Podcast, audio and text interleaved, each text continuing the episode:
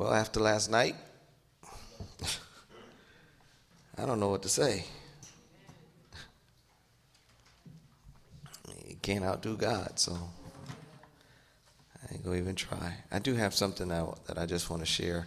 We're just gonna do a little bit of reading for a few minutes, and I just have a couple of comments, and then we'll uh, let you guys share, Amen, what God has done this week weekend for you, if you want to. If you turn to Deuteronomy six, we'll probably do about 15 minutes of reading, if y'all don't mind. All right. Verses 4 and 5 says, Hear, O Israel, the Lord our God is one Lord. And thou shalt love the Lord thy God with all thine heart, and with all thy soul, and with all thy might. Let's get Matthew 22.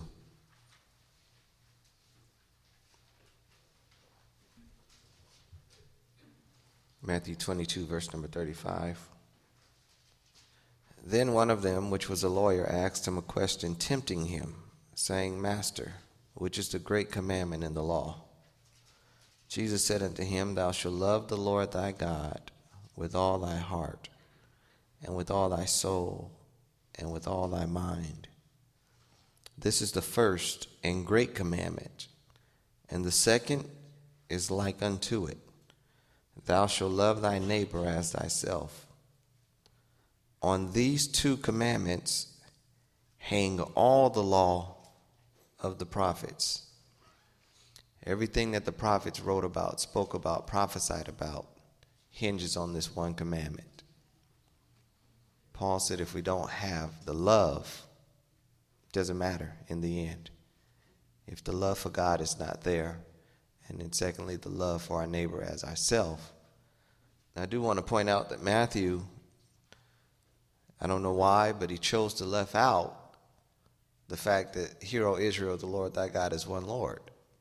He didn't write that in his take of it. We'll go to Mark and Luke also. But Matthew left the first part of it out. And the Bible says, I believe it's in James, you believe that there's one God. And he says, don't get a big head because you believe that there's one God. Because the devils believe there's one God. Amen. But there's something that the devil doesn't have is the second part of that. He can't love God. All right, and that's the power that we have to love God. All right, let's get Mark chapter 12.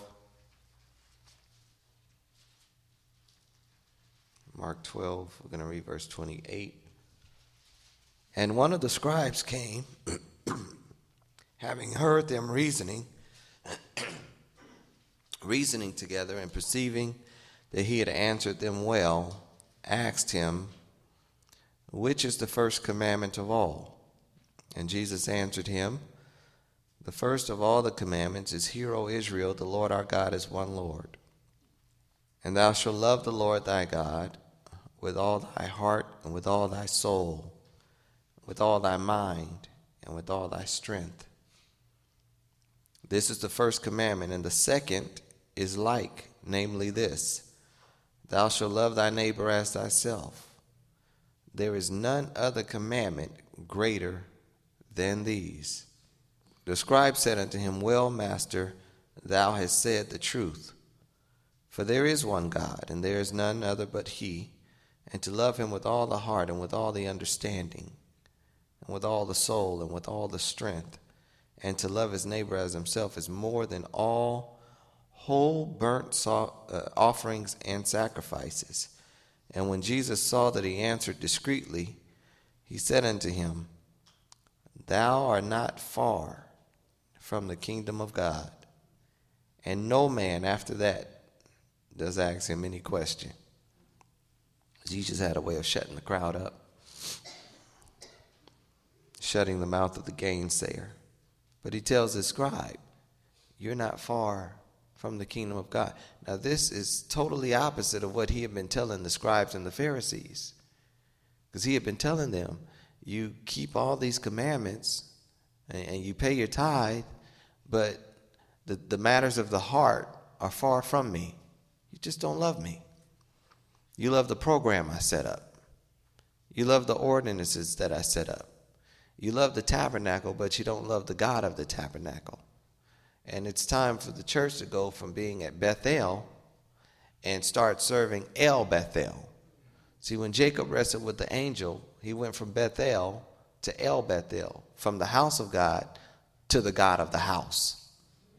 And God wants us to get to the place to where the setting that we're in, God designed his church to be this way, where we can get together and worship one another and feel each other's sorrows and pains and the things that we're suffering and going through and pray for one another.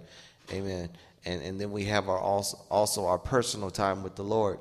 But he is to be the focus. He says all of the burnt offerings and sacrifices don't amount to anything if you don't love God. Here, I want to point out that Mark brings in the word understanding. Deuteronomy didn't bring that word out, neither did Matthew. But Mark brings in the word that you are to love him with all your understanding. Amen. We want to get an understanding of what God has done for us. Paul said this thing was not done in a corner. So it is, the church is not to be ignorant of the things of God. Not only that, but he says we're not ignorant of the devil's devices. Amen. It's time for us to sense when the enemy comes in and what he's trying to do. Amen. And not just stand there and look dumbfounded until the whole thing has blown up. Amen. But but God is able to, to give us discernment. Amen. For one another. All right, next, let's get Luke. Luke picks it up. Luke 10 and 25, he picks it up. And behold, a certain lawyer stood up and tempted him, saying, Master, what shall I do to inherit eternal life? He said unto him, What is written in the law? How do you read it? And he answering said, Thou shalt love the Lord thy God with all thy heart, with all thy soul, with all thy strength, and with all thy mind, and thy neighbor as thyself. And he said unto him, Thou hast answered right. This do, and you will live. Not live in the physical realm, but to live spiritually. Remember, he told the scribe, You're not far from the kingdom of God. The kingdom of God is where we live for eternity in the spirit realm. All right. Now he now all of these verses bring in these four things: the mind, the soul, the strength, and the heart. A lot of times these things within us are conflicting one another. And they don't line up perfectly with the will of God. We talked about confusion last night. Amen. And the Bible says that when we trust in the true God, we will never be confounded. Amen. There's no confusion in your mind as to not only who God is, but what God has called you to do, where He wants to direct you in life. And everybody in here has a different calling. Amen. We, we wouldn't be the church of God if we all had the same exact calling. One thing that, that, that awed me last night was the, was the number of gifts I sensed in this place. That God has gifted so many. Amen. All right, next. We're going to go to a scripture we had last night, Revelation 2. And Jesus said, If you love me, then you will keep my commandments. And he also said that if you love God, you are known of God. Amen. And you're known of me, because I and my Father are one. Nevertheless, verse number four, I have somewhat against thee, because thou hast what? Left thy first love. We still profess the oneness of God. And it's no big feat to profess one the one one God because the three largest religions all profess oneness. But we've got to go beyond that. We've got to take the next step. We, we can't camp on the other side of the river. We just can't say, "Oh, he brought me out of Egypt. I'm just gonna sit here by the by the banks of the river and be blessed." No, no, no. To be blessed, you you, you got to go. I thought about Abraham and just thinking about my life and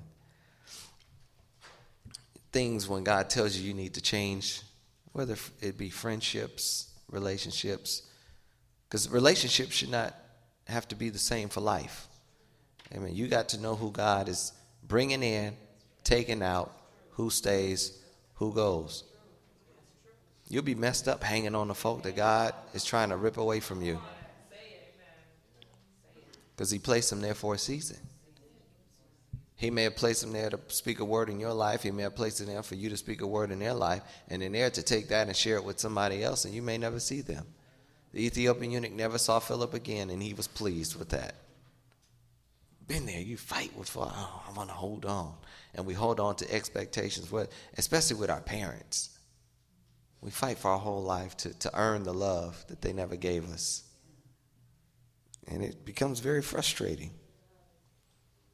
But when you get to the place where you're able to let it go, and then you're able to let every man be a lie, and then allow God, permit God, give him access. I worked at the banks for many years, and a lot of doors, you, had to have access. If you had access, they had your fingerprints, your criminal record if you had one. They had all that stuff on file. So they knew who was going in what door at what time. And man, you got to give God that access to know Him, to, to study Him, and to prove Him, and let Him prove Himself to you on who He is. All right, so He says, You left your first love. You had the profession, but you didn't have the possession. Because thou hast left thy first love, remember therefore from whence thou art fallen, and repent and do thy first works. Now, our, your first works He's not saying go back to the altar and tear for the Holy Ghost again. He's not saying let's break the waters of baptism again. He's saying let's fall back in love with Jesus. We used to tell folk about him. We used to tell folk what he was doing for you. Fall back in love with Jesus. Or else I will come unto thee, not slowly, but quickly so the, the matter is urgent. Now, we know that he's given himself the name of Jesus, and that name is above every name. But in the Old Testament, he said that my name is jealous, and then he said, that's my name forever. So, if his name was jealous forever, then his jealousy didn't stop when he got to, to, to the name of Jesus. Now he's telling you, I am jealous over my salvation for you. In other words, don't look for somebody else to be your salvation, to pull you out of the muck and the mire that you're in. Jesus Christ is the mediator between God and man. Not the ministry, not the choir, not the song leader, not the bishop, not the diocesan. They're not the mediator. And Christianity has placed men in the place of God. If you don't hurry up and repent and put me back in my rightful place, because I'm Lord of Lords and King of Kings. Now, what does that mean? He's Lord. That means that He rules in my heart, in my life. I mean, He has the first and the last word in everything that I say and do. But we allow that word to be affected by so many other circumstances, and we start to doubt, well, maybe God didn't really mean that. Maybe He really didn't say that to me. I think that here this weekend, God has told a lot of us what needs to be done with various situations that we struggle with, a lot of situations that we caused on our own. Sometimes the devil sits back and go, "Why are you blaming me?" I wasn't. I didn't even do nothing. I wanted to do something, but I, I, I didn't have to. You made a mess of it yourself. I just sat back and laughed at you. the devil says sometimes. Sometimes we're a false accuser of Satan. we lie on the devil. oh my. I think that in the society we lived in, and, and my generation, a lot of y'all are my, my age in here, we've been ridiculed in the church because we one day just said a three letter word. Why? And we got labeled as rebellious, hard headed, unspiritual, because we asked why. But the more we asked why, the more answer we received, we don't know. What you mean you don't know? The Bible says, Beware lest any man spoil you. That word spoil is the same thing as marred. Spoil you through philosophy and vain deceits after the tradition of men. Peter said, You were not redeemed with corruptible things received, or your vain conversation, or the vain lifestyle that you receive from the tradition of your fathers. So there's a lot of traditions that were taught in church, and they place salvation and redemption on it. He said, Those things don't redeem you. You got to get back to the basics. It was the blood. Plain and simple. Then you got to realize, uh, I mean, which group is right? I mean, one group says I got to wear stockings. The next group says I have to wear the doily. The next group says I can't have my toes out. Who's right? And all of them place salvation on it. You don't wear this, that means your prayer's not answered. So in most of our black churches, y'all y'all women might as well stop praying.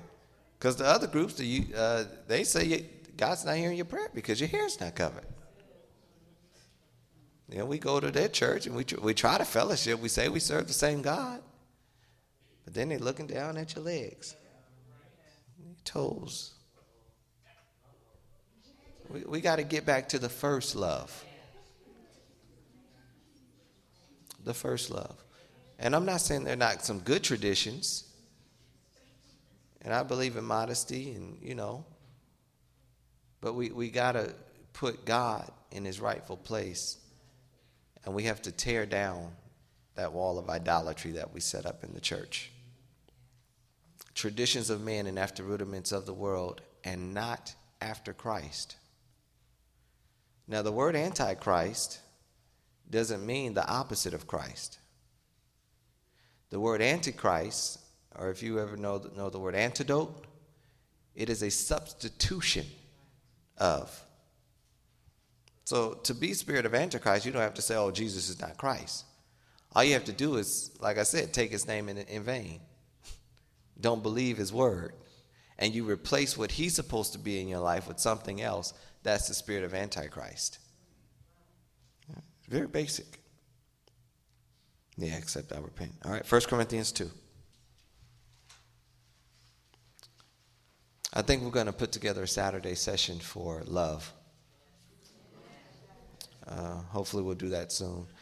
I, I want to do a series on the ministry of the Spirit and, and just go down and, and what the Spirit does for us because it's more than speaking in tongues. Speaking in tongues is the initial sign of the Holy Ghost, but after that, there's some other things that transpire, and the Holy Ghost is able to teach you. Amen. And we want to. I want to deal with that. Uh, verse number nine, we're going to read quite a bit of this chapter here. But as it is written, eye hath not seen, nor ear heard, neither have entered into the heart of man the things that God hath prepared for them that what? Love him. If you want to see the miraculous of God in your life, and I'm not talking about spoofy, weird stuff. I'm talking about just the basic things that tend to the needs of your spirit. If you want to see God work in the miraculous, you have to start with the love. But God hath revealed them unto us, and here's the ministry of the Spirit, by his Spirit. For the Spirit searcheth all things, yea, the deep things of God. For what man knoweth the things of a man, save the Spirit of man which is in him? Even so the things of God knoweth no man but the Spirit of God. Now we have received not the Spirit of the world, but the Spirit which is of God, that we might what? Know things that are what? Freely given to us. Remember, I talked about liberties of God? Which things also we speak, not in the words which man's wisdom teacheth, but which the Holy Ghost teaches. How many want to be taught by the Holy Ghost? This is what John was talking about when he says, You have no need that any man teach you. He said, Because the Holy Ghost is the greatest teacher of all. For the fact that he not only searches the heart, but he also searches the things of God. So that there's a balance in the Holy Ghost. This is why Jesus came in the flesh.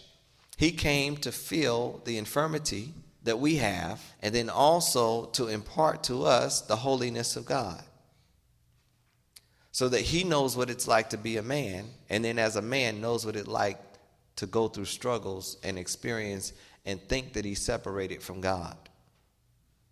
So he brings these things and he searches our hearts, then he searches the, the Word of God, and he's able to apply certain things to our lives according to what he knows from both sides. Nobody on this earth knows both sides but Jesus. We can't answer some stuff. We have things in the Word of God, but something, like I said, there's hidden manna sometimes where you got to dig deep, get on your face, and wait for God, and then allow your faith to outlast His silence. All right. So comparing spiritual things with spiritual, but the natural man receiving not the things of the Spirit of God, for they are foolishness unto him. Neither can he know them because they are what? Tap into your discernment. Now, you know, the voice of God is a small, still voice. You got in, got to get in a quiet place. Uh, I loved when uh, my dear sister she came. She she got in her little corner over here last night. Said, I got to get away. Sister Shantice told me that when God touched her, she and, and as as up in the praise as this place went, she said she didn't hear not one of us. It was the secret place. He that dwelleth in the secret place of the Most High God shall abide under the shadow of the Almighty. She was in the shadow. And we've heard people in the natural sense say this. We've heard people that run track.